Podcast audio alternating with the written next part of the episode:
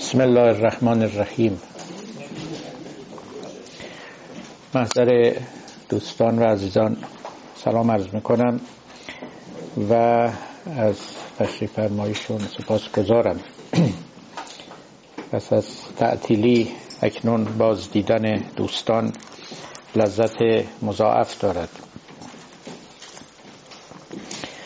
هم در سال نو هستیم و در فروردین ماه و هم به حسب تقویم ها در روز دوازدهم ماه رجب قرار داریم و فردا روز سیزدهم رجب است که بنابر تواریخ روز تولد امام علی علیه السلام است.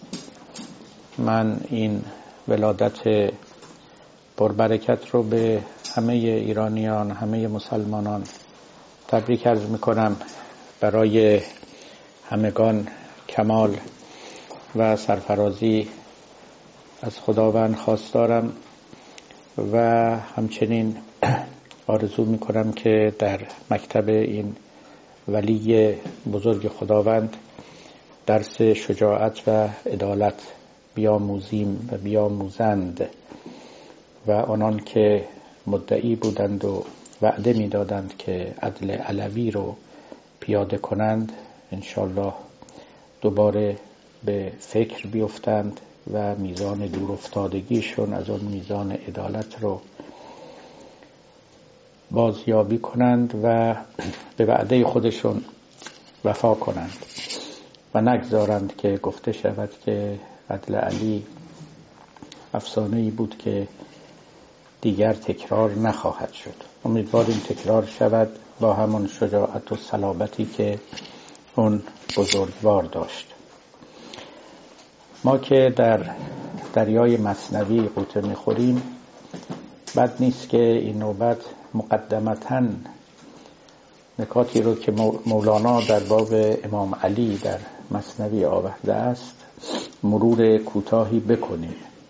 امیدوارم که دروس ما اونقدر به درازا بکشد که به پایان دفتر اول برسیم و این داستانها رو به تفصیل و تطویلی که خود اون بزرگوار آورده است با شرح یکایک ابیات در مطالعه و شرح بگیریم.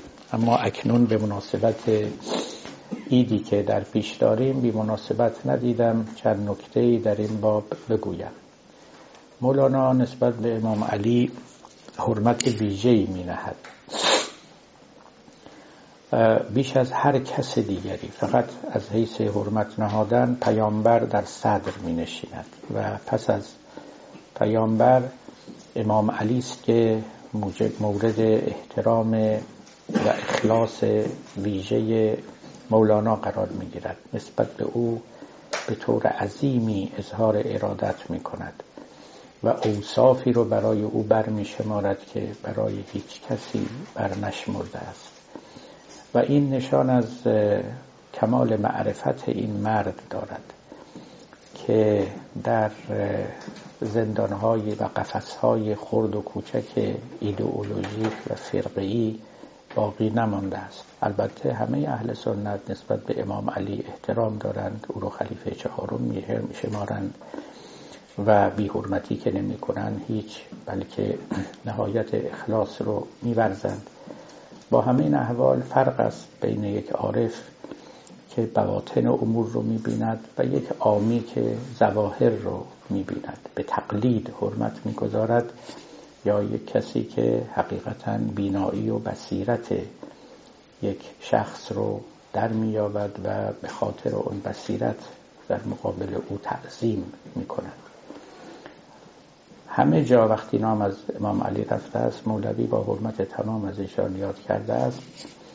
اما دو تا داستان بالخصوص در دفتر اول مصنوی هست در بخش های پایانی یعنی از بیت تقریبا سه هزارم چهار تا چهار هزارم که این دو داستان برگرفته از منابع اهل سنت هم هست. در منابع شیعی ظاهرا دیده نمی شود آنها که اسانید یعنی اسناد اینها رو بررسی کردند نشانشون رو در کتب اهل سنت یافتند البته عارفانی مثل مولانا چنان که می‌دانید چندان در بند مستند بودن داستان یا حادثه ای نبودن بیش از آن به فوائدی که بر آن داستان و نقلش مترتب می‌شد میاندیشیدن و به همون سبب اون رو ذکر می‌کردن. این آسانگیری رو هم در نقل تاریخ داشتن هم در نقل روایات. حکایت اول حکایتی است که ظاهرا اولین بار در رساله معراج معراج نامه ابن سینا آمده است.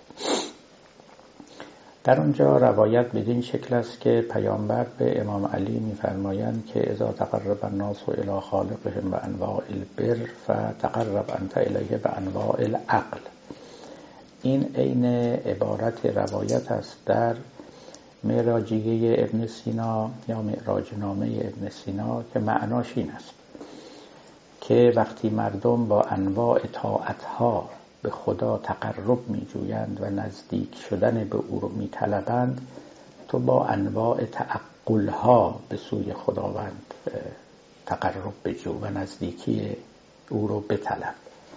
تقرب انت به انواع العقل. این متن روایتی است که در آن کتاب آمده است و البته هم با مشی و مرام و مشرب بو علی مناسبت دارد که یک انسان عقلی بود و هم با دیگر مشی دیگر فیلسوفان که به طور کلی معتقد بودند که عبادت یک نوع نیست. عامه مردم عبادتی دارند خاصه عبادت دیگری دارند و هر کسی عبادتی مناسب با خود دارد.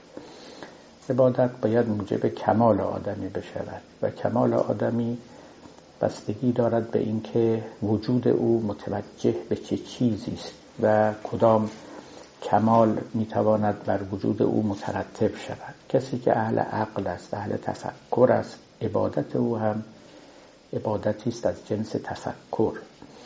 کسی که در اون رشته پیشرفت چندانی نداشته و برای کار دیگری آفریده شده است عبادت او آن است که در همون کار خود رو ورزیده تر کند و رفعت بیشتر بگیرد. البته همه اینها با اخلاص یعنی با توجه به خداوند و قربتا الله در اون صورت عبادت محسوب می شود در غیر این صورت کار نیک محسوب می شود کار اخلاقی خوبی.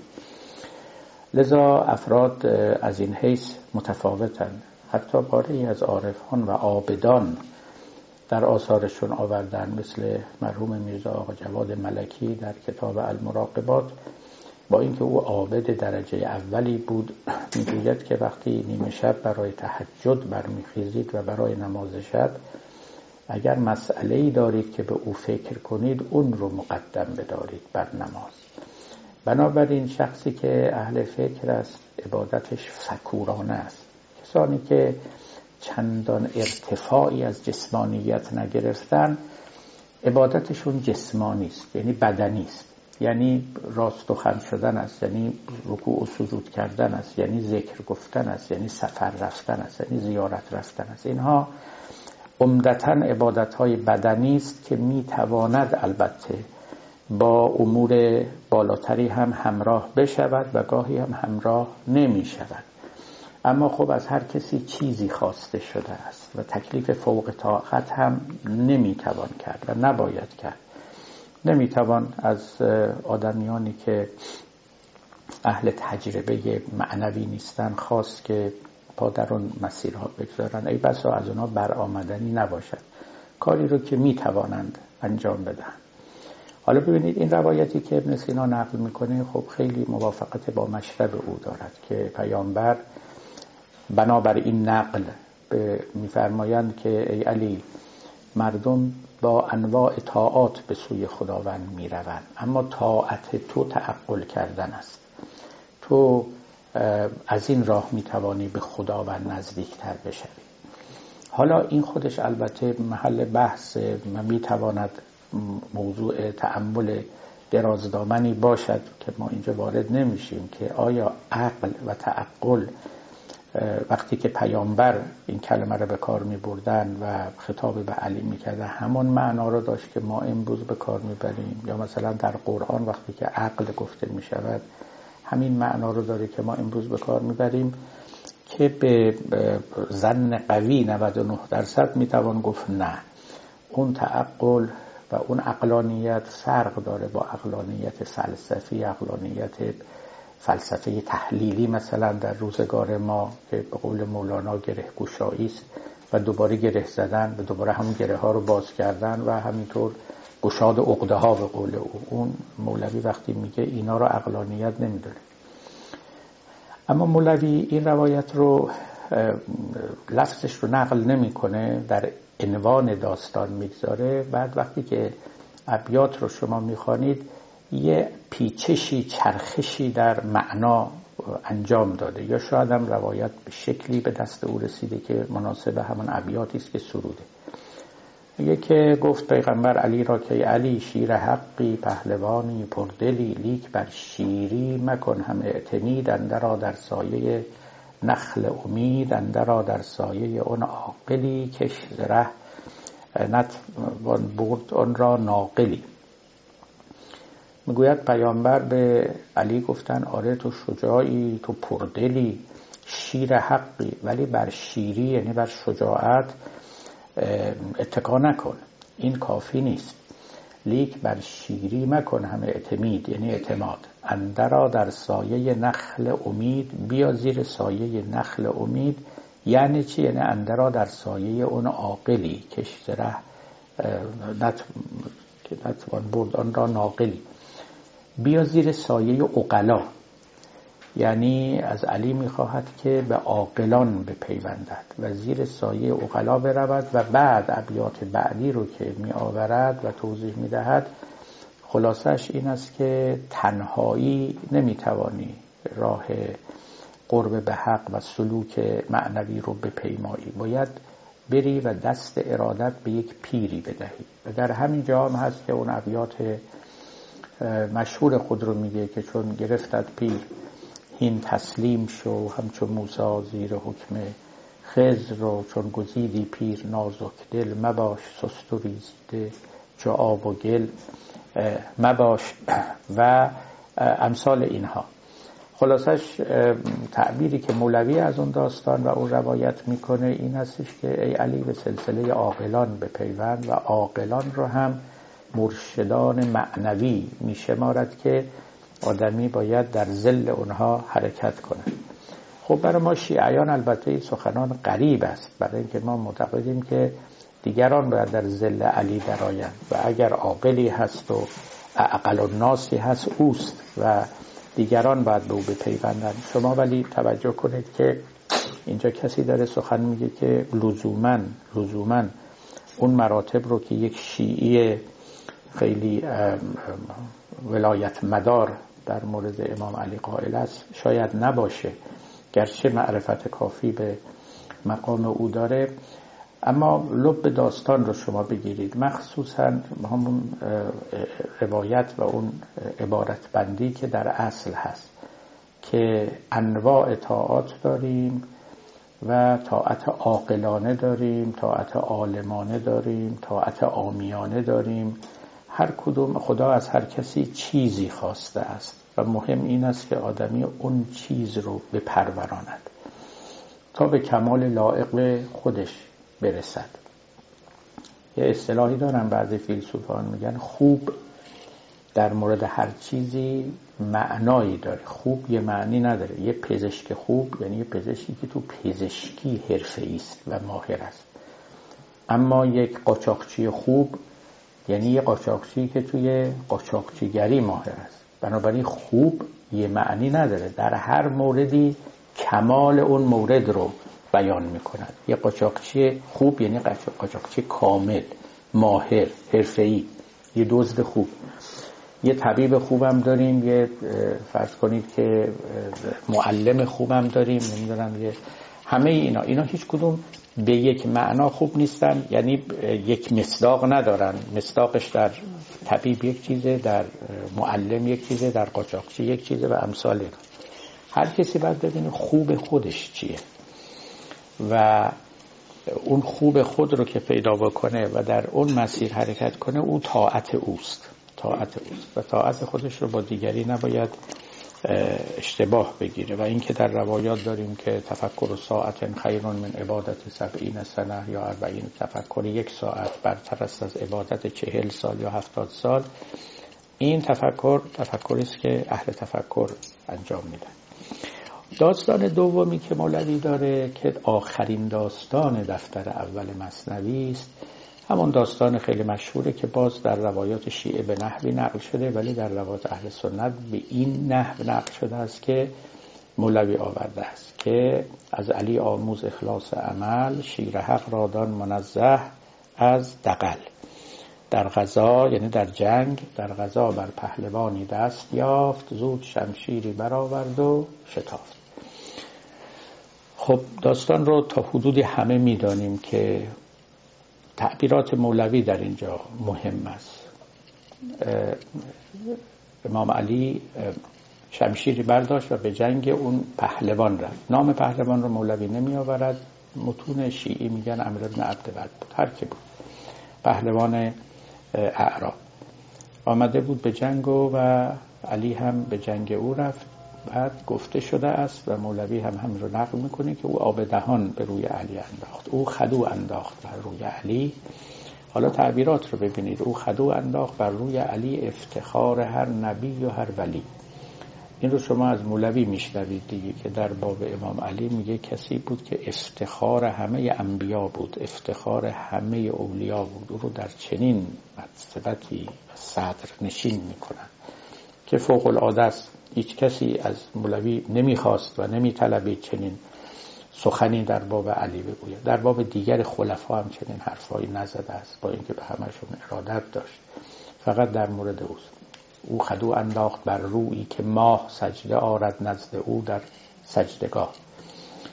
وقتی که این قصه اتفاق افتاد خب می‌دانید دیگه امام علی بلند شد از روی سینه او و شمشیرش رو به گوشه پرتاب کرد و موقتا از قتل او صرف نظر کرد از اینجا دیگه مولوی وارد داستان میشه. مثل همه داستانهای دیگه حرفای خودش رو به زبان قهرمان داستان می‌گذارد. می‌گوید که اون پهلوان بسیار شگفت زده شد از این عمل علی و گفت که من تعمه تو بودم تعمه آسان تو بودم.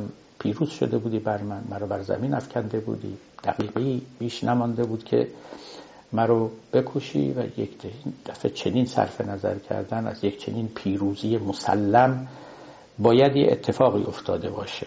و از او پرسید که بازگو این چندین بار اینجا مولانا این کلمه بازگو رو می آورد که سر ماجرا رو به من بگو.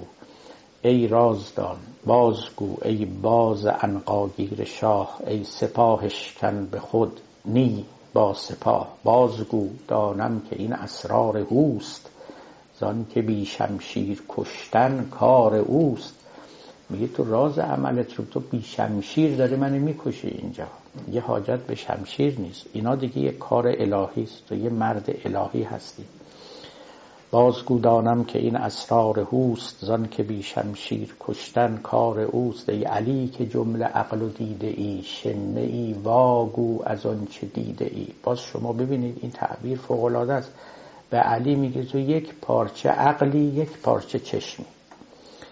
شما فکر کنید اصلا می‌خواد کسی رو به نیکی و کمال وصف کنی. این اوصاف چجوری به ذهن کسی می‌رسه؟ شعرهای ما همش تو مثل ماهی تو خورشیدی تو گلی تو سروی تو فلانی. اما وقتی که کسی می‌خواد از سر معرفت و شناخت و آگاهی دیگری رو وصف کنه خوب می‌فهمه چه لغاتی رو باید انتخاب کنه. چون ارزش این لغات رو می‌دونه معانی اینا رو می‌فهمه. ای علی که جمله عقل و دیده ای شمه ای واگو از آن چه دیده ای یا تو واگو آنچه عقلت یافته است یا بگویم آنچه بر من تافته است از تو بر من تافت. چون داری نهان میفشانی نور بی مه چون مه بی زبان. ماه بی گفتن چه باشد رهنما چون بگوید شد زیا اندر زیا این پیش میره مولوی و همینطور دیگه زبانش باز میشه نطقش گرم میشه. دیگه موقتا اون پهلوان و اون صحنه جنگ و همه فراموشش میشه. همینطوری اوست و گویی که در مقابل علی ایستاده و خرخم کرده و داره وصف می‌کنه او رو و در واقع از زبان او میگه علی با من حرف بزن بیا اسرارت رو به من بگو من تو رو می‌فهمم من تو رو می‌شناسم زبان تو وا تو مثل ماه حتی حرفم نزنی نور میافشانی. دیگه حالا اگه حرفم بزنی چه خواهد شد؟ چه قوقایی خواهد شد؟ ماه بی گفتن چو باشد رهنما چون بگوید شد زیا اندر زیا نور بر نور می شود یا تو بگو یا من خواهم گفت. و با این که من جاهایی اشاره کردم که مولوی در واقع خودش یه آینه می‌دید در مقابل علی. میگفتش او در من میتابه از تو بر من تافت. چون داری نهان میفشانی نور چون مه بی زبان. و این عالم ارواح عالم اذهان و معانی مثل آینه است که روبروی همن یک شخصیتی در یکی دیگه میتابد. از راه دور یا از راه نزدیک. او جذب می‌کند این انوار رو. بعد خودش به دیگری میتابد. من خیلی خوب می‌فهمم مولوی در اقبال لاهوری که میتافت اقبال هم راحت می‌تونست به مولوی بگه از تو بر من تافت. چون داری نهان. میفشانی نور چون مه بی زبان. بعد در همین جاست که میگه اون یکی تاریک می‌بیند جهان. و دگر ماهی همی بیند ایان اون یکی سه ماه می‌بیند به هم هر سه بنشسته به یک موضع. نعم. میگه این عالم یک اینطوری است. یک کسی این دنیا رو تاریک می‌بینه. تو رو هم نمی‌بینه علی. هیچ منبع نوری رو هم نمی‌بینه. یک کسی یه ماه می‌بینه تو این عالم. یک کسی سه تا ماه می‌بینه. ماه می‌بینه. ماه ماه می‌بینه. ماه ماه ماه می‌بینه. این هر سه تا پیش هم نشستن. اما چشمهاشون مناظر مختلف رو می‌بینه. اون یکی ماهی همی بیند عیان و دگر تاریک می‌بیند جهان و یکی سه ماه می‌بیند به هم. هر سه بنشسته به یک موضع. نعم خلاصش این است که به علی داره میگه من تو رو درست می‌بینم می‌بینم درخشندگی تو رو ولی دیگران تاریکن نمیبیننت. اشکالی هم نداره. جهان پر از ایناست پر از نابینایانه. پر از بینایانی است که چشمشون ضعیفه. بینایانی که چشمشون قویه. همه جور خدا داره همه جور آدمی در این جهان هست. به حال داستان پیش میره و مولوی پاره از حرفهای خیلی قریب خودش رو در این داستان می‌زنه که در جای خودش باید انشالله برسیم و بشنویم. دیگه وقتی که این گفتگوها بین پهلوان و امام علی در می‌گیرد و همینطور سخنان می‌رود و میآید عاقبت برخلاف اون داستانی که ما همه شنیدیم که نهایتا امام علی او رو می‌کشه در داستان مصنوی هست که نه نمی‌کشه و او مسلمان میشه. میگه عرضه کن بر من شهادت را که من مر تو را دیدم سرفراز زمن قرب, قرب پنجه کس ز خویشاوندان او اینا مسلمان شدن. و بعد مولوی نتیجه هم می‌گیره که تیغ حلم از تیغ آهن تیزتر بل ز صد لشکر زفر انگیزتر. میگه حلم علی رو مسلمان کرد مؤمن کرد. بلکه بلکه قبل از اینکه به او ایمانی رو عرضه بکنه به قول خود او بی شمشیر او رو کشته بود. یعنی اون روح کافرانه او رو کشته بود او رو به ایمان رسانده بود. حلم می‌گوید که از تیزی او از شمشیر تیزتره. این قصه رو به این شکل غزالی در کتاب کیمیای سعادت آورده است. در منابع دیگه دیده نشده. حتی مرحوم فروزانفر که خب منابع تمام داستانهای مصنوی رو به در آورده بود این یکی رو پیدا نکرده بود و نوشته بود من نیافتم که این قصه به این شکل کجا آمده است. بعدها مرحوم غلام حسین یوسفی که از ادبای بزرگ بود از اساتید ادبیات بود در دانشگاه مشهد ایشون این منبع رو پیدا کرد و نشان داد. ضمن چند سطر به طور گذرا غزالی این داستان رو نقل کرده او هم نگفته از کجا این رو برداشته. علایه حال قاعدتا مولانا که به نوشته های غزالی مراجعه فراوان داشته این رو بعد از اونجا گرفته باشه و بعد همراه با شاخ و برگی که خود او به داستان ها می‌دهد و استفاده های کلانی که از آنها می‌کنن خب در همین داستان است که مولوی اون دو بیت خیلی عالی خودش رو میگه باز از زبان اون قهرمان که تو ترازوی احد خوب بوده ای بل زبانه هر ترازو بوده ای در شجاعت شیر ربانی استی در مروت خود که داند کیستی باز باشه باب بر جویای باب تا رسندش و خشور اندر لباب. باز باشه باب رحمت تا ابد بارگاه ما لهو کفون احد.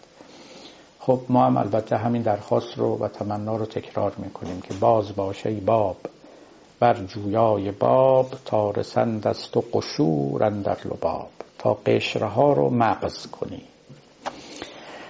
خب این مقدمه رو به پایان می‌بریم و انشالله در وقتش اگر خداوند خواست بستی به او خواهیم داد. گفت این سخن را ترجمه پهناوری گفته آید در مقام دیگری. باز کردیم به داستان خودمون. باز پهنا می رویم از راه راست. باز گرده خاج راه ما کجاست؟ اینجاست.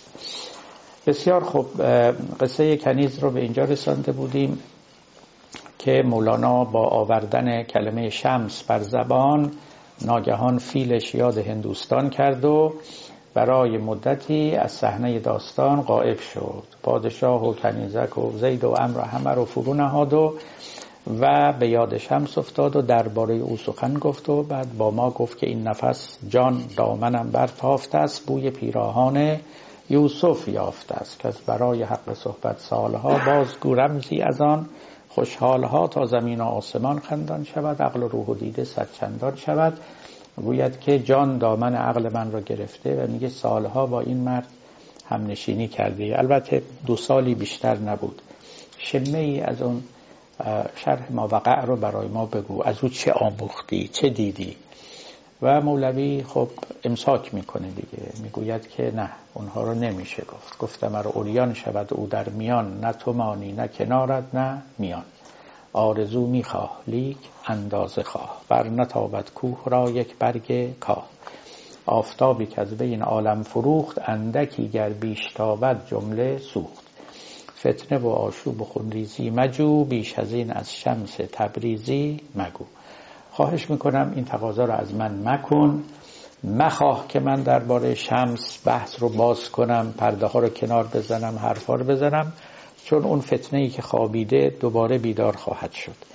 و قوقاز هالاران همه جا هستند و بهانهگیران و دوباره فتنه رو از سر خواهند گرفت. لذا بگذار که این خاموش باشه و خود تو در ضمن حکایت گوش دار. من حکایت هایی رو که میگم در این حکایت ها شرح حال من رو خواهی یافت. بشنوید ای دوستان این داستان خود حقیقت نقد حال ماست آن. یه به یادتون باشه ابتدای داستان کنیزه پادشاه درست همینو گفت. نقد حال ماست نقد همه حال همه ماست. من جمله شخص شخیص مولانا که می‌خواد ضمن این حکایت ها احوال خودش یافته های خودش تجربه های خودش سیر و سلوک خودش رو با ما در میان بگذاره. بسیار خوب. اون طبیب الهی در جستجوی بیماری کشف بیماری اون کنیزک بود و روانکاوی کرد به اصطلاح. اول فهمید که رنجش از سودا و از صفرا نبود. فهمید که بیماری جسمانی به اصطلاح ارگانیک فیزیولوژیک اینها نداره. بنابراین گفت خیلی خوب ما دیگه حالا باید از راه دیگری بریم. گفت ای شه خلوتی کن خانه را دور کن هم خیش و هم بیگانه را. کس ندارد گوش در دهلیزها تا بپرسم زین کنیزک چیزها. کاخی بود به هر حال لابد دهلیزها راهروهای بسیار داشت. گفت نزار کسی اینجاها بیسته و گوش بیسته و بشنوه ما چه بگیم کاملا خلوت کن و مرا با او تنها بگذار. خانه خالی ماند و یک دیار نی جز طبیب و جز همان بیمار نی. شروع کرد. گفت نرم نرمک گفت شهر تو کجاست؟ که علاج اهل هر شهری جداست. قبلا هم براتون گفته بودم. در طب قدیم می‌گفتن که هر بیماری رو با گیاهان شهر همون بیمار باید معالجه کرد. و اگر به دیار دیگری و شهر دیگری رفته باید اونجا جستجو کرد. مثل امروز نبود که داروها یونیورسال باشن یعنی آنتیبیوتیکی باشه. همه جا از آفریقا و آسیا و نیوزیلند و آمریکا همه جا یکسان به کار ببرن. قائل بودن که آدمی با طبیعت با طبیعتی که در اونجا بار اومده یک مناسبتی داره.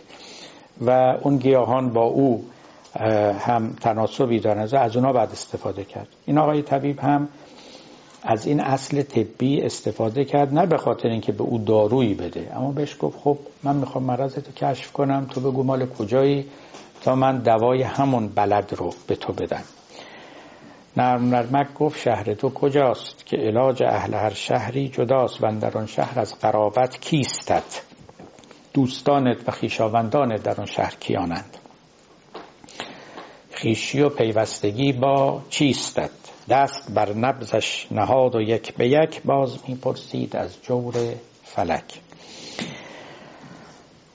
حالا مولوی بیان خودش رو در میان میاره که کشف رازها کشف زخمهای باطنی و درونی چقدر مشکله. میگه چون کسی را خار در پایش جهد من به یاد دارم مرحوم علامه جعفری این دو سه بیت رو خیلی دوست داشت و مکررن می‌خواند و مکررن از او شنیده بودم. چون کسی را خار در پایش جهد پای خود را بر سر زانو نهد. خیلی دقیق این رو توصیف می‌کنه. فرض کنید یه خاری در پای شما رفته. خب پاتون رو برهنه می‌کنید و بعد نزدیک به چشمتون می‌کنید سر زانو می‌گذارید پای خودتون رو بعد یه سوزن رو به دست می‌گیرید. و سر سوزن همی جوید سرش سر خار رو با سر سوزن می جوید و نیابد می کند با لب ترش. ضمنان هم با لبش تر می‌کنه که دقیقا اونجا مشخص بشه و پوست حساس بشه و این سوزن رو که میماله بتونه خار رو پیدا کنه و بیرون بیاره. و بعد میگه خار در پا شد چنین دشواریاب خار در دل چون بود. واگو جواب. حالا اگر خاری در دل آدم رفته باشه در پا که بره به این سختی می‌تونید پیداش کنید با دقت و جستجو حالا یه خاری در دل بود اون چجوری پیدا میشه؟ اون دیگه خیلی سخته.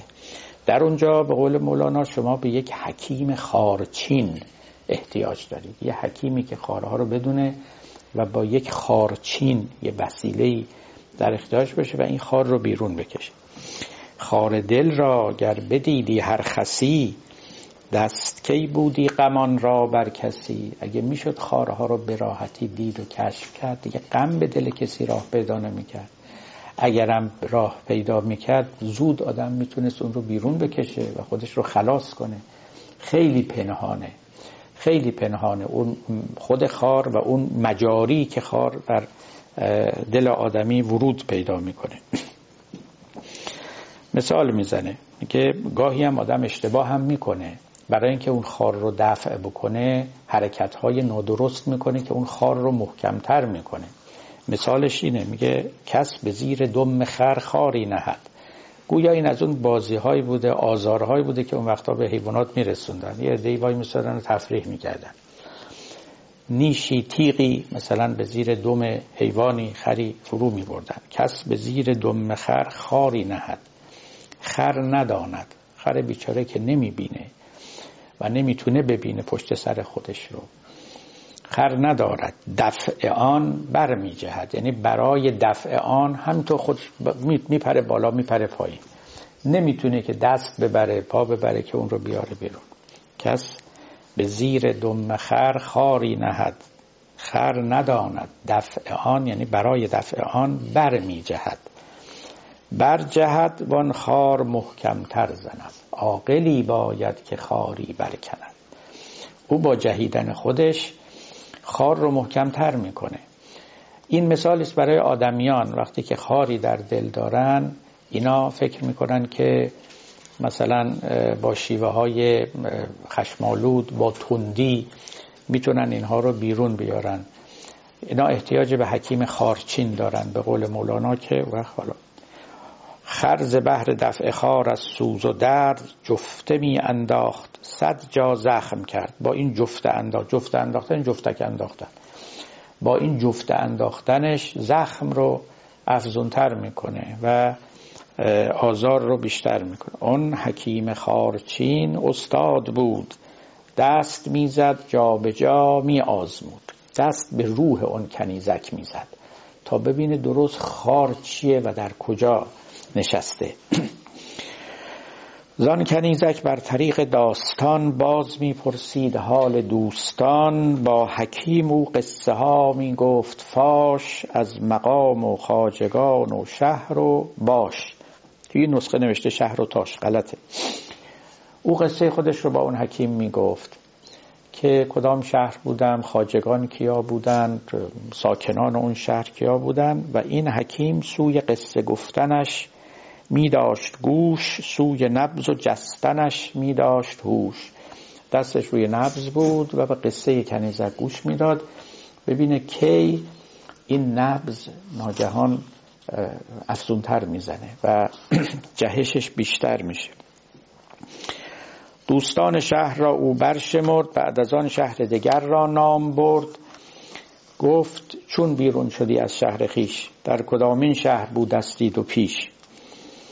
نام شهری گفت از آن هم درگذشت رنگ و و نبز او دیگر نگشت. اسم شهرها اسم دوستان می آورد و تغییری در حالت کنیزک پیدا نمی‌شد. خاجگان و شهرها را یک به یک باز گفت از جای و از نان و نمک. شهر شهر و خانه خانه قصه کرد. نی رگش جنبید و نی رخ گشت زرد. فرقی پیدا نبز او بر حال خود بود بیگزند.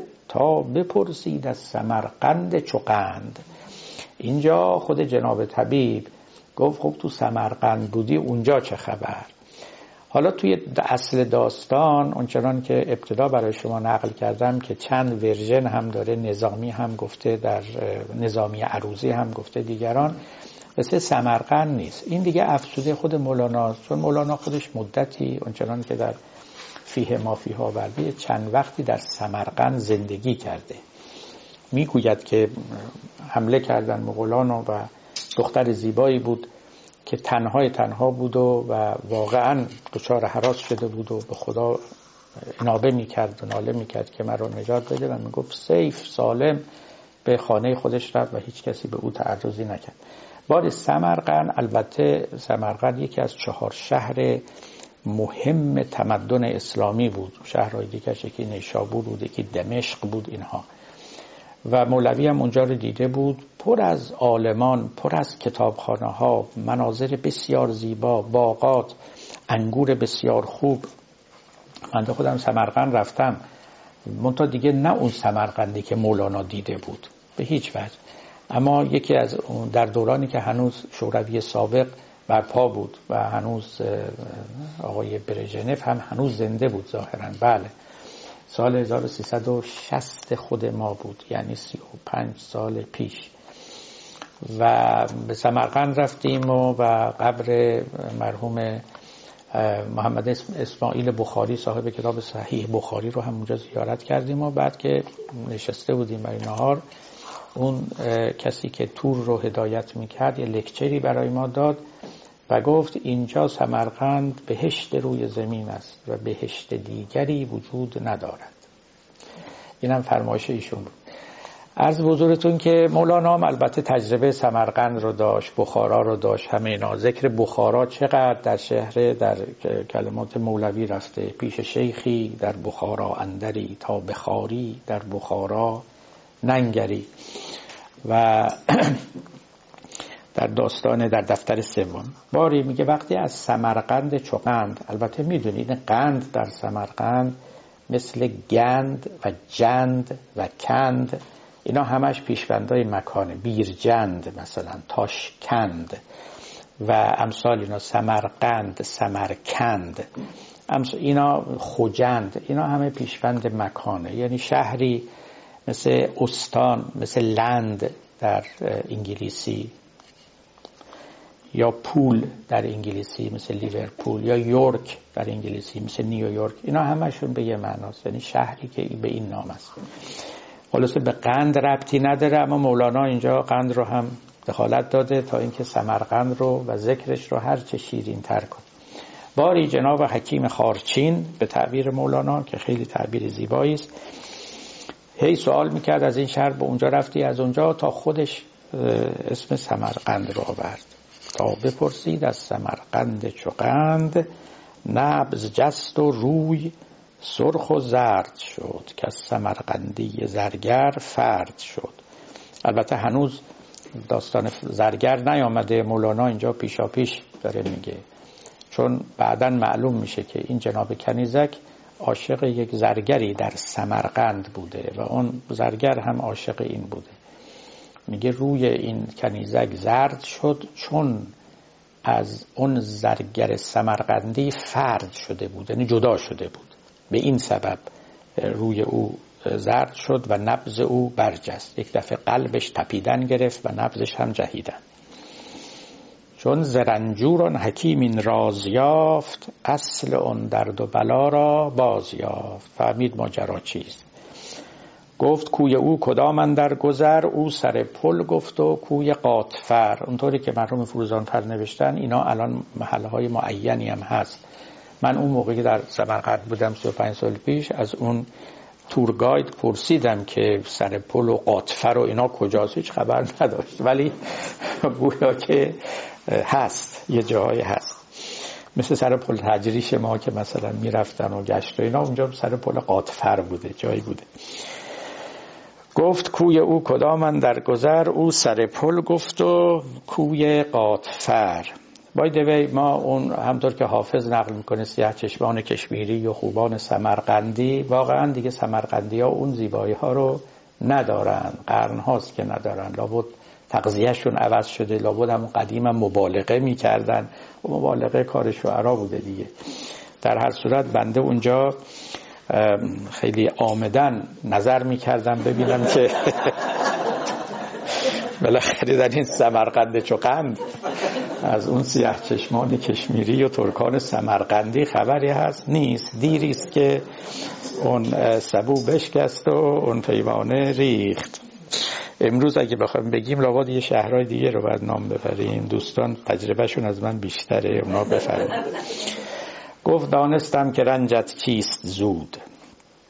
در خلاصت سهرها خواهم نمود. وعده داد به او. شاد باش و فارغ و ایمن که من آن کنم با تو که باران با چمن. با تو مهربانترم از باران با چمن. هر کاری که بتوانم و از دستم برات انجام میدم من غم تو می‌خورم. تو غم مخر. بر تو من مشفقترم از صد پدر. هان و هان این راز را با کس مگو گرچه از تو شه کند بس جستجو. گفت حتی اگه شاه هم پرسید تو خبر نده تو سرت نزد من و فقط با من بگو به کس دیگری نگو. در اینجا مولوی چون کلمه راز رو در میان می آورد یک نکته لطیف ولی خفیفی در باب راز میگه. ولی اگه یادتون باشه گفته بودم خدمت شما که عرفان یعنی علم رازدانی و رازشناسی. عارف یعنی رازدان. عرفان یعنی رازشناسی. یعنی اولا اذعان و اعتراف به اینکه در این جهان رازی هست رازهایی هست نه مثل فرض کنید پوزیتیویستا که هیچ رازی وجود نداره. همه چیز همین سوپرفیشال در همین سطح هست و ورای اون چیزی نیست. و اینکه این راز البته رازدان داره یعنی کارشناس داره متخصص داره و آدمی با دانستن اون راز یک آدم دیگه میشه. یعنی وقتی که راز این جهان مکشوف او افتاد اصلا باید یه هستی دیگری پیدا بکند تا رازهای جهان خودشون رو به او نشان بدن. به حال این قصه قصه دو سویه است. یعنی تبدلی در وجود آدمی باید پدید بیاد تا رازها هم خودشون رو نشون بدن. گفت داروی مردی کن و انین مپو تا برون آین صد گون خوب روی. اون وقت این راز رو ضمناً هر رازی باشه به کسی نباید گفت چون که مشکلات ایجاد می‌کنه. البته حقیقتش این است که شخص رازدان این کار رو نخواهد کرد. مولوی پر صورت این رو یکی از دستورات و آداب سلوک بود که پیران به مریدان و تازه کاران می آموختن که اونچه که در مجالس ما می گذرد برای دیگران نباید گفت به صد دلیل. حالا مولوی در اینجا بیان خیلی ملایمی داره در این زمینه.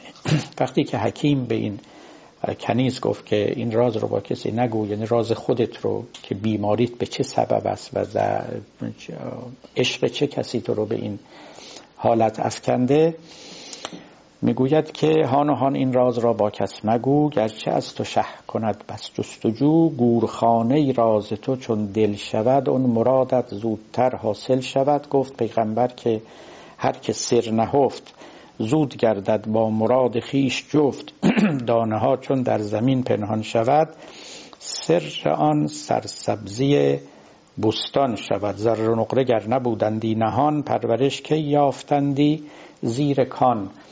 به شیوه همیشگی خودش چند تا مثال هم می‌زنه. میگه مثلا فرض کنید که دانه رو تخم رو که زیر زمین پنهان می‌کنی اون وقت با این پنهان کردن گیاه می‌روید. اگه پنهان نکنی و در معرض آفتاب بگذاری میپوسه و از بین میره. همونطور این دانه های راز رو در زمین خودت پنهان کن تا سبزی از سینه تو بردمد و روح تو شکوفان شود. مکانیزم اینم بیان نمی‌کنه. صرفا میگه پیامبرم فرمودن که اگر راز خودت رو پنهان کنی زودتر به مراد و مقصد خودت می‌رسی. خب یه توضیح روانشناسانه جامعه شناسانه اینجا میشه داد. مخصوصا در مورد رازهایی که مربوط به زندگی آدم میشه یا مربوط به مقاصد خودش میشه. من اگر بیام و همه بگم که من می‌خوام کجا برم چی کار بکنم. خب همیشه یه مش فضول و یه مش دشمن و یه مش بدخواه و اینا هستن دیگه. ممکنه مانع کار من بشن. لذا اگر رازت رو پنهان کنی خب زودتر به مرادت می‌رسی به مقصدت می‌رسی. دست کم موانع تازه ایجاد نخواهد شد. یا حرف دلت رو که خب به کسی مربوط نیست شما حالا چرا بگی اصلا؟ و اگرم گفتی اونگاه ممکنه مورد سوء استفاده قرار بگیره. حرف تو بر سر زبانها بیفته. زیان به کسی بخوره به دلیل اینکه اون سخن رو گفتی. اینا خب بدیهیه. یعنی تقریبا انسان می‌دونه که زبان خودش رو باید نگه داره. حتی اگه راز کسی رو هم دانست نباید فاش کنه. اینم خودش جزو آداب رازدانی است گذشتگان به دلیل اینکه در جامعه زندگی می‌کردن که جامعه های استبدادی بود خب می‌دونستن به هیچ وجه ایمنی و امنیتی وجود نداره. لذا می‌گفتن استر زهبک و زهابک و مذهبک پولت رو قایم کن و نگو جزو رازهای توست رفت آمدت رو نگو مذهب و عقیدت رو به کسی نگو چون زبان سرخ سر سبز می‌دهد برباد. در جامعه که خب اعتقادات تعریف شده وجود داره شما اگر یه عقیده دیگری داری و بیای فاش کنی ممکنه سرت برباد بره. در جامعه استبدادی که اولا دزدان فراوانن امنیت کمه ثانیا شخص علا حضرت که اون بالا نشسته اصلا دنبال مصادره امواله. تو بیای و فاش کنی که پول چقدر داری کجا داری چی داری و پس فردا تمام شده از دستت رفت. یا زهابکه یعنی رفت آمدت رو. بگی پیش کی میرم پیش کی میام. دوستای من کیان.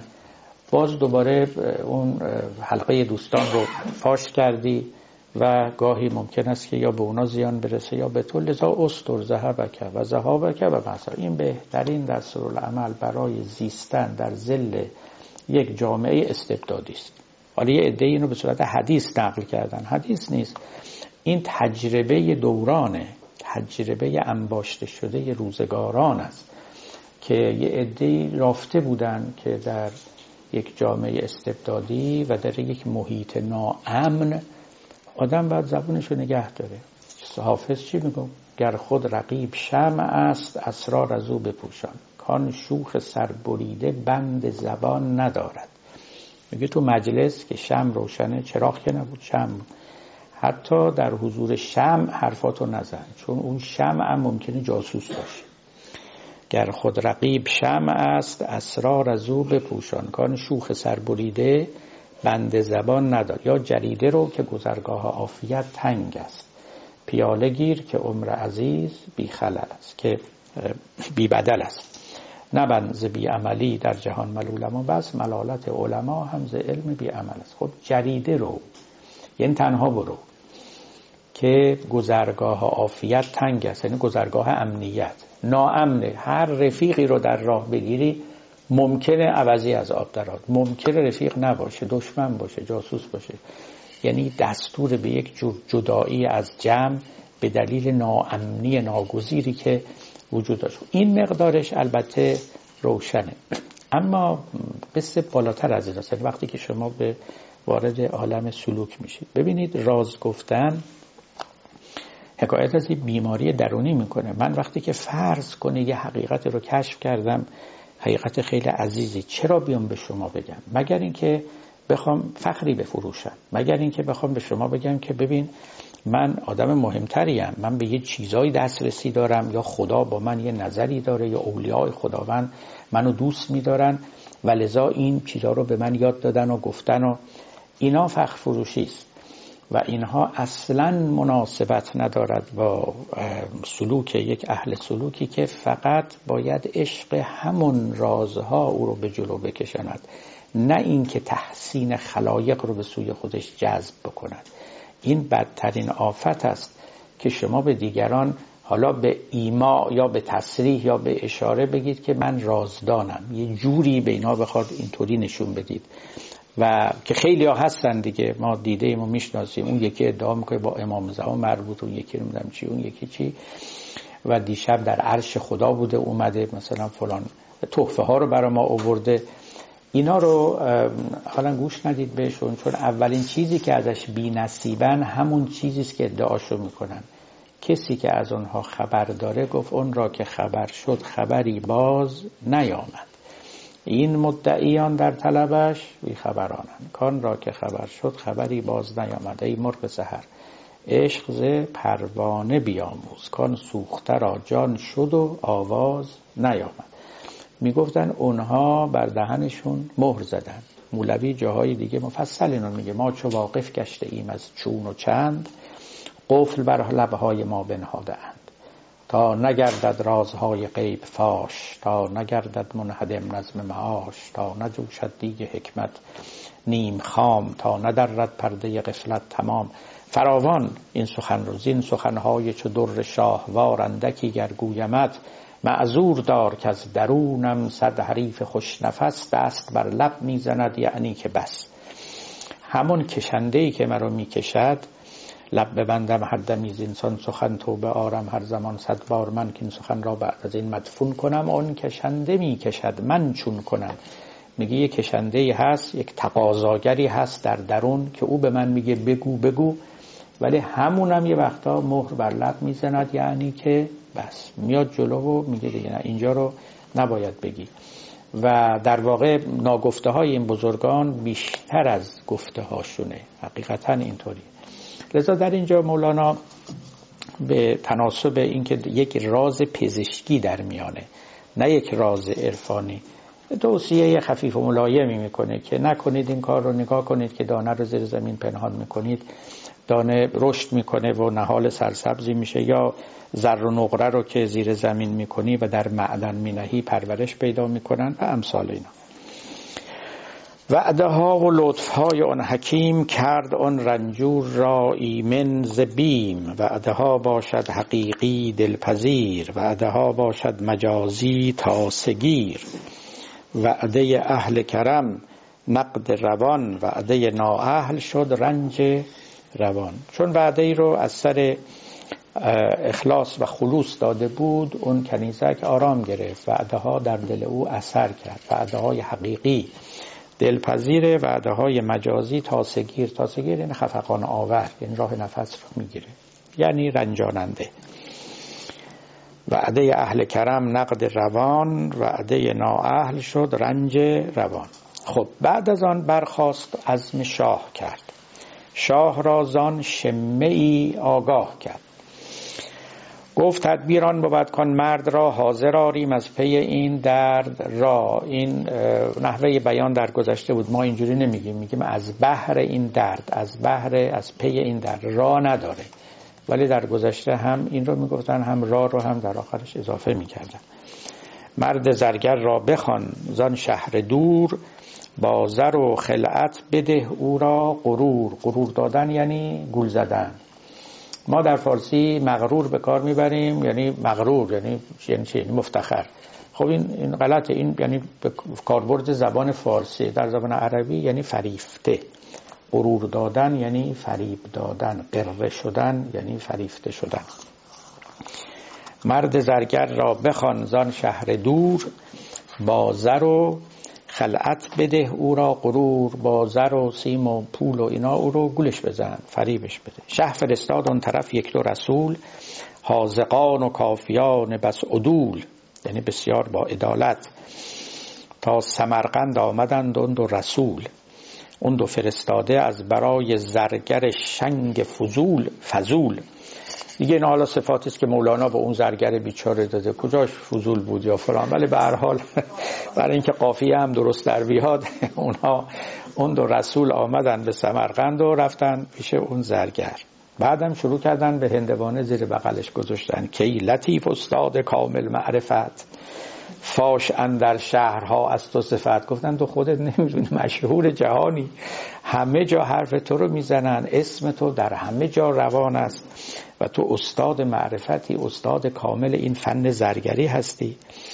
چون این چنین هستی نک فلان شه از برای زرگری اختیارت کرد. زیرا مهتری. چون اینجوری هستی پادشاه می‌خواد که این سمت رو به تو بده. اینک این خلعت بگیر و زر و سیم چون بیایی خاص باشی و ندیم. اینو فعلا قبول کن. بعدا هم که بیای در حضور شاه اونجا دیگه مقامات بلند خواهی داشت. مرد ما رو خلعت و بسیار دید قره شد از شهر و فرزندان برید. پولش چشمش که به پولا افتاد فریفته شد. دیگه زن و فرزند و شهر و دیار و نه همه یادش رفت. اندر آمد شادمان در راه مرد. بی خبر کان شاه قصد جانش کرد. نمی‌دونست که این سفر مرگ داره میره. به تعبیر مسیحی ها بوسه مرگ است. همون قصه ای که هم این ضرب المثلی است تعبیری در ادبیات مسیحی خیلی تکرار میشه دیگه که یهودا به سپاهیان پلاتوس گفت که من هر کسی رو که بوسیدم اون ایساست او رو برین بگیرینش. چون خب معلوم نبود ایسا در میان اون جمع دوازده نفره که. اینو بهش میگن بوسه مرگ. یعنی ظاهرا بوسه بود اما در واقع دعوت به کشتن بود. اینم هم همینطوره. باز یادتون باشه من گفتم به شما قلب این داستانی است که کار از کار خیزد در جهان. چیزی شما در یک کاری می‌بینید اون کار یه مقصد و قایت دیگری برای خود داره و او شما رو به دنبال خود میکشانه. یکیش خود عشق پادشاه بود به کنیزک که باعث شد که او راه پیدا کند به محضر اون طبیب الهی که قبلا دیدیم. و همین رو گفت. گفت معشوقم تو بودستی نه آن. لیک کار از کار خیزد در جهان. اینجا هم این بیچاره به هوس و به طمع مال و منال و زر و سیم و, و راه یافتن نزد شاه و مقام و منزلت یافتن در کاخ پادشاهی ترک همه چیز کرد و روانه شد. اندر آمد شادمان در راه. مرد بی خبر کن شاه قصد جانش کرد. اسب تازی برنشست و شاد تاخت خونبه های خیش را خلعت شناخت. این پولی که بهش دادن در واقع دیه خونش بود خونبهاش بود.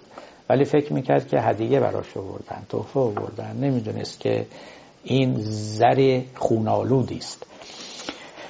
ای شده اندر سفر با صد رضا خود به پای خیش تا سوء القضا می‌روی تا سوء یعنی تا قضای سوء تا تقدیر بدی که برای شما است. اینو داشته باشید اینجا این کلمه سوء القضا این کلمه سوء القضا یه بار دیگه در پایان این دفتر در مورد امام علی تکرار شده است.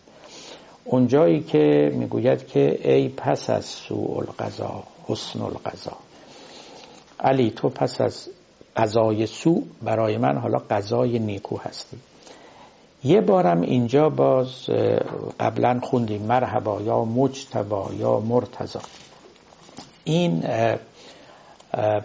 این کلمات که توش مرتضا هست سوء القضا هست داستان آخر مصنوی هم که باز راجع امام علی هست و قصه سوء القضا و تعبیر سوء القضا هست و امثال اینها برانگیخت کسی رو که قبلا از او یاد کردم که رساله دکتری در باب مصنوی بنویسد در دانشگاه لندن در دانشگاه سواس یعنی School of Oriental Studies.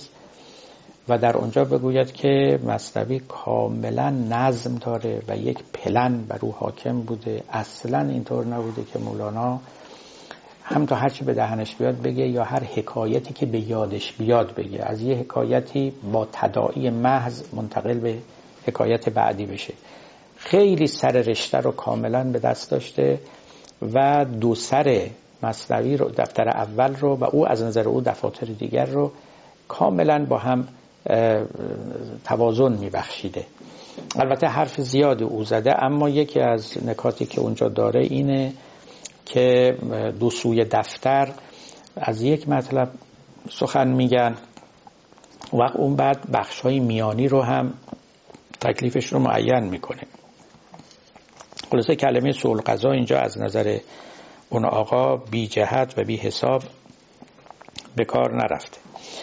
ای شده در سفر با صد رضا خود به پای خیش تا سوء القضا در خیالش در خیال اون زرگر ملک و عز و مهتری گفت ازرائیل رو آری بری. ازرائیل به تعن و تمسخر گفت آره برو. اینا رو به دست میاری. برو. را بیفت برو بهت میدن. خیال کردی. چون رسید از راه اون مرد قریب اندر آوردش به پیش شه. طبیب. سوی شاهنشاه بردندش به ناز تا بسوزد بر سر شمع تراز تراز شهری بود که می‌گفتن شهر خوبانه. این آقای زرگر رو بردند تا اینکه بسوزد بر سر شمع تراز یعنی بنشانندش یا پیش کنیزک که زیبا رو بو بود و در حکمش هم اعتراض بود یا اینکه اصلا بگدازندش یعنی خورده خورده آبش کنند شاه دیدو را بسی تعظیم کرد مخزن زر را به دو تسلیم کرد. پس حکیمش گفت که ای سلطان مه یعنی سلطان بزرگ آن کنیزک را بدین خاجه بده. تا کنیزک در وسالش خوش شود آب وصلش دفع آن آتش شود. اینو بدی کنیزک حالش خوب میشه. شه بدو بخشید آن محروی را. جفت کردن هر دو صحبت جوی را. هر دوتا که همدیگر می‌خواستند رو در کنار هم نشان. مدت شش ماه میراندند کام کامرانی می‌کردند. تا به صحت آمد آن دختر تمام. حالش کاملا خوب شد. بعد از آن از بهر او شربت بساخت. این جناب حکیم یک شربت یک داروی ساخت تا بخورد و پیش دختر میگداخت. خورده خورده شربت رو به زرگر می‌داد و او هم قافل بود. می‌خورد و خورده خورده آب می‌شد. مثل کسی که سرطان داره. خورده خورده آب می‌شد. چون زرنجوری جمال او نماند جان دختر در وبال او نماند. که اینقدر لاغرش رنجور شد زیبایی خودش رو از دست داد توانایی خودش رو از دست داد. دخترم دل از او برکند جان دختر در وبال او نماند چون که زشت و ناخوش و رخ زرد شد اندک اندک در دل او سرد شد عشقش و مهرش برداشته شد. بعد مولوی استفاده خودش رو می‌کنه. عشقهایی که از پی رنگی بود عشق نبود عاقبت ننگی بود. کاش کان هم ننگ بودی یک سری تا نرفتی بر ویان بدداوری خون دوید از چشمه همچون جوی او دشمن روی وی آمد روی او دشمن جان وی آمد روی او دشمن تاووس آمد. پر او ای بسا شهرا به کشت فر او گفت من آن آهوم. که از ناف من ریخت آن سیاد خون صاف من. ای من آن روباه صحرا که از کمین سر بریدندم برای پوستین. ای من آن پیلی که زخم پیلبان ریخت خونم. از برای استخوان آنی که کشتستم پی مادون من. می نداند که نخسبت خون من. بر من است امروز و فردا بر وی است خون چون من کس چنین زایه کی است. خب اینا دیگه ابیاتش روشن است گرچه دیوار افکند سایه دراز باز گردد سوی او آن سایه باز. این جهان کو هست و فعل ما ندا سوی ما آید نداها را صدا. این بگفت و رفت در دم زیر خاک آن کنیزک شد زرنج و عشق پاک. زان که عشق مردگان پاینده نیست زان که مرده سوی ما آینده نیست. عشق زنده در روان و در بسر هر دمی باشد ز قنچه تازه تر عشق آن زنده گزین کو باقی است و شراب جان فزاید ساقی است عشق آن بگزین که جمله انبیا یافتند از عشق او کار و کیا تو مگو ما را بدان شهبار نیست با کریمان کارها دشوار نیست خب در اینجا مولوی به خیلی نکات اشاره کرده که باید ناگزیر برای جلسه بعد بگذاریم مهمترین نکته ای که داره البته یه نکته خیلی مهم این که بالاخره کار مکافات داره و جزاش رو توی همین دنیا می‌بینید مثل صدایی که در کوهستان بانگی که میافکنید این بانگ به سوی شما برخواهد گشت. چند جا مولوی این نکته رو داره البته اعتراضاتی هم هست می‌تونیم درباره اونا صحبت کنیم. و بعد قصه عشقه بالاخره عشق چیزی نیست که مولوی او رو فرو بنهد.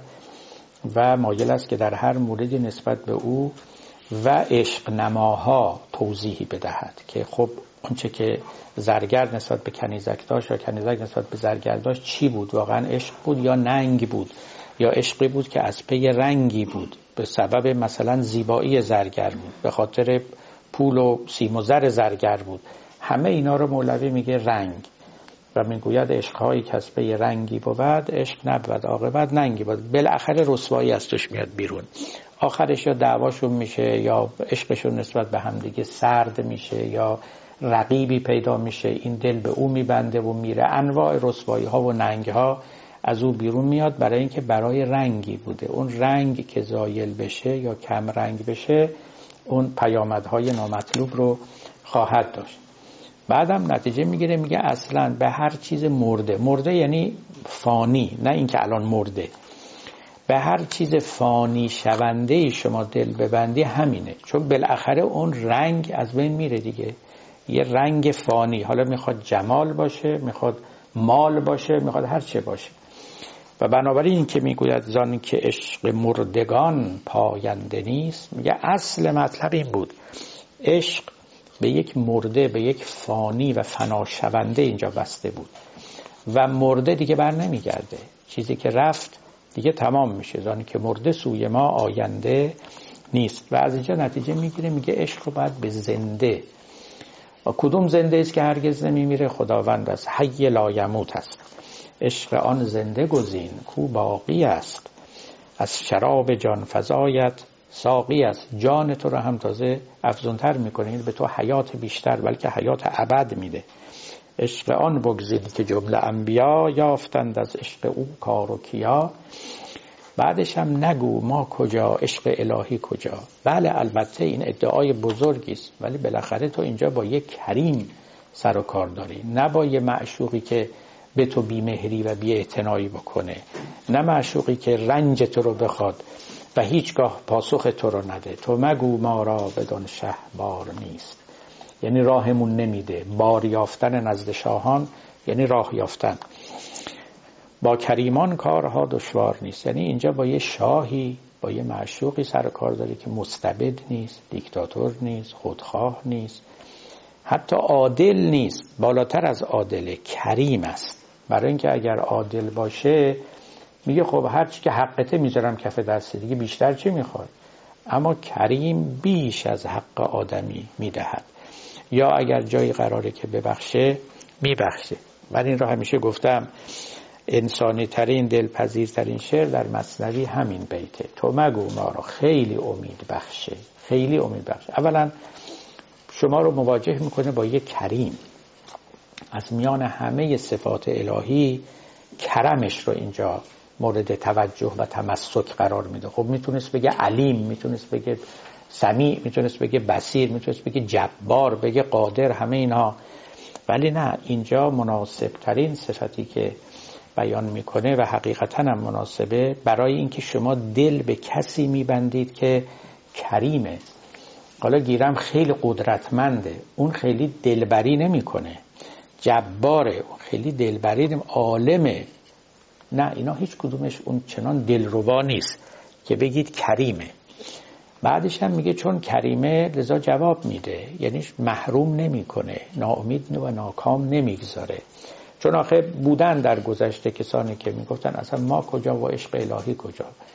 اصلا چه, چه نسبت خاک را با عالم پاک؟ مولوی در واقع جواب اونها رو هم داره. میگه نه این حرفا رو نزنید. این فلسفه ها باطله تو مگو. ما را بدان شه بار نیست. ناامید مباش. من در موارد دیگه هم خدمت شما گفتم مولوی این کتاب مصنوی یک از نامهاش هم امیدنامه است. خیلی توش به آدمی امید میده. علا رقم همچون از عشق سخن میگه از شادی سخن میگه. امید رو هم در کنارش مینشه اون غزل معروف مولانا همش یادتون هست هلن امید نباشی که تو را یار براند که گر امروز براند نه که فردات بخواند و گر او بر تو ببندد. همه درها و گذرها ره پنهان بگشاید که کس آن راه نداند. نه که قصاب به خنجر و سر میش ببرد نه هلت کشته خود را کشد. اونگاه کشاند و بعد می‌گوید که به مثل گفته امین را و اگر نه کرم او نکشد هیچ کسی را و ز کشتن برهاند. هل خاموش که شمس الحق تبریز از این می همگان را بچشاند بچشاند بچشاند. این امید دادن به کرم الهی و وصف خداوند به کرامت و کریم از کارهای اصلی مولاناست. در این حال اینم یادتون باشه چون مولوی عارفی است که نسبتی داشت با مکتب اشعریت در مکتب اشعریت عدالت الهی اصلا صفت برجسته ای نبود. اونا می‌گفتن هر چه خدا می‌کنه عدله. اما کرم الهی صفت برجسته او بود. و به همین سبب توی کل مصنوی خیلی اصلا از عدالت سخنی نرفته. مثلا یکی از اون نکته است که تقریبا قائبه براتون گفتم بنا به نظر یکی از محققین شاهنامه رو بشه دادنامه نامید. چون در شاهنامه خیلی مسئله عدالت و داد و بیداد مطرحه. در مقابلش البته مصنوی عشقنامه است امیدنامه است ولی عدالت توش خیلی کم رنگه اما در عوض کرم خیلی بالاست. خیلی. همه جا. الان اینجا می‌بینید که خداوند رو وصف کریم. بنابراین این شعر امید بخش رو فراموش نکنید. تو مگو ما را بدان شه بار نیست. با کریمان کارها دشوار نیست. و السلام علیکم و رحمت الله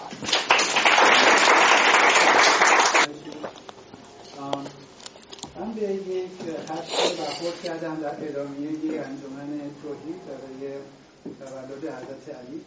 من اینو می‌خونم اول. تیغ حلمت جان ما را پاک کرد. آب علمت. ببخشید. جان ما را چاک کرد. آب علمت جان ما را پاک کرد. شما الان اشاره کردیم به فردوسی. در مورد نقش جان در این دو بیت می‌خواستم از شما سوال کنم. شاید هم در رابطه با نقش جان در شاهنامه. در این دو بیت ما یک نقش می‌بینیم از جان که جان پاک میشه با تیر علم حضرت علی. در بیت دوم این جان توسط آب علمت پاک میشه. اگر ممکنه توضیح بدیم نقش جان در این بیت چیه؟ خب جان که معناش روشنه نقشش هم یعنی روشنه. اما من شاید این نکته رو خدمتتون بگم. بنا به تحقیقی که باز یکی از محققین کرده بود بالاترین بسامد بالاترین فرکانسی در شعرهای مولوی هم کلمه جانه. این آدم فکر می‌کنه عشق رو بیشتر از همه به کار برده. ولی نه. جان چیزی است که واژه‌ای است که بسیار بر زبان مولوی میگذشته و این جالبه. یعنی در واقع این آدم تقریبا تو عالم ارواح زندگی می‌کرد تو عالم جانها زندگی می‌کرده. همچنان از جان سخن می‌گفته و با جان خطاب می‌کرده. اینجا هم یعنی به جسم آدمیان ظاهرا اصلا توجهی نداشته. آدمی یعنی جان آدمی. توجه می‌کنید؟ و بنابراین همش حرف از جان می‌زنه. به امام علی خطاب می‌کنه میگه که تیغ حلمت جان ما را چاک کرد. با تیغ حلمت جراحی کردی ما رو جان ما رو چاک کردی. اون تومورها رو در آوردی اون عقده ها و اون دومل ها رو شکافتی و ما رو شفا دادی. خلاصش اینه با تیغ حلمت نه با تیغ آهنین. همچنان که اون اون دشمن رو شفا دادی و از کفر بیرون آوردی بیماریش رو علاج کردی. تیغ حلمت جان ما را چاک کرد. جان ما احتیاج به این جراحی داشت. و تو با تیغ حلمت این کار کردی و با آب علمت جان ما رو پاک کردی. از جهل از خرافه از فساد از رزیلت از افکار باطل و منحت با آب علم خودت شستشو دادی ما رو. تصفیه کردی پاکمون کردی. قرض اینه. بله.